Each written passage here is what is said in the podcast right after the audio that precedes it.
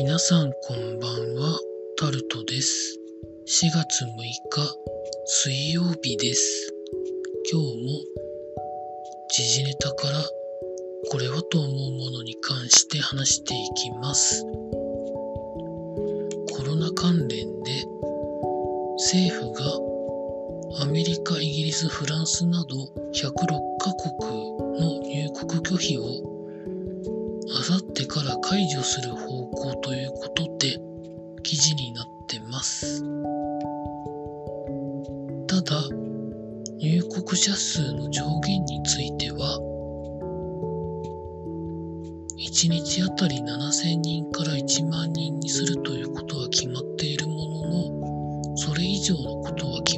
まってない水際対策がどうなるかに関しても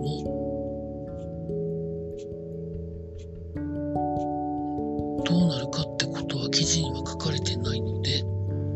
厚生労働省に示されるものを見ないといけないんでしょうね。あくまでこれ速報で出てたやつです。続いて経済のところに行きますとアメリカのインテルがロシアで事業を停止するということで記事になってます。戦争を非難するということで、まあ、他のまあいろんな会社が事業を撤退したり、事業を一時止めたり、まあそれでもややらなきゃいけないと思ってや会社の都合だけではやめられないところもあったりということでいろいろありますけど、まあそれはそれぞれの会社の判断なので、周りからいろいろどうこういうことではまあないですね。続いて、ロシアがドル建て国債をルーブルで支払うということを発表したということが記事になってますが、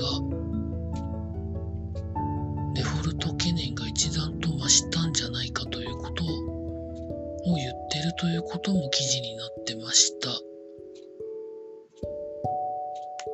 そりゃそうですよね。その自国通貨建てで売ってる国債はまあいいにしても、他の通貨建てで売ってる国債を他の通貨や自国通貨で変換するっていうのはそもそも論理破綻してますからね。て、明治のアイススーパーカップなどを値上げということで記事になってます。5月から順次値上げするということなんですけど、この中では、明治のエッセルスーパーカップを140円から150円にするなど、市販用のアイス21品目を6月1日出荷分から値上げという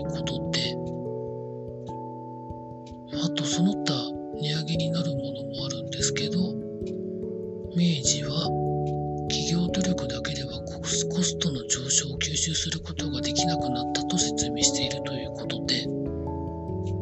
まあこれもまあ、これまでずっと値上げを発表している中で出てくる話なんですけど、まあ原材料価格の高騰などですよね。まあ、実際の上昇と為替の関係がダブルできてるので、しんどいんだと思います。続いて、ガソリン価格が全国平均で174円10銭ということで3週ぶりに値上げということで記事になってます。1リットルあたり25円の上限の補助金が出ている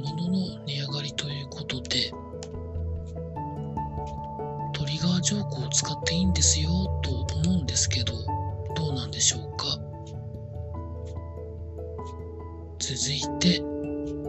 中古車の価格が大幅に値下がっているということが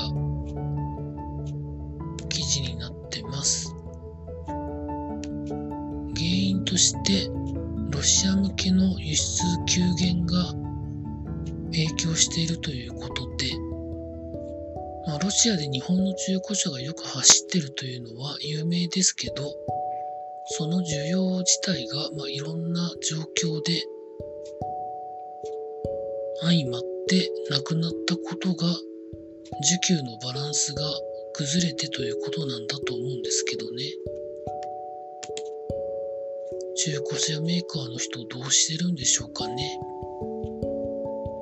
続いて、スポーツのところに行きますと、今日はプロ野球その他いろいろやられておりましたが、日ハムが初のサヨナラ勝ちということで記事になっていたり、ボブスレー日本代表の現役の日本代表がボブスレーの連盟を告発してるというニュースが記事になってたりとかですね。トバンクの柳田選手が左肩を痛めるどの程度かは分かりませんけど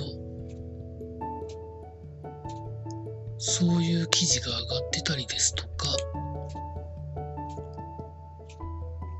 西部で喫煙などで19歳の選手2人が処分されているですとか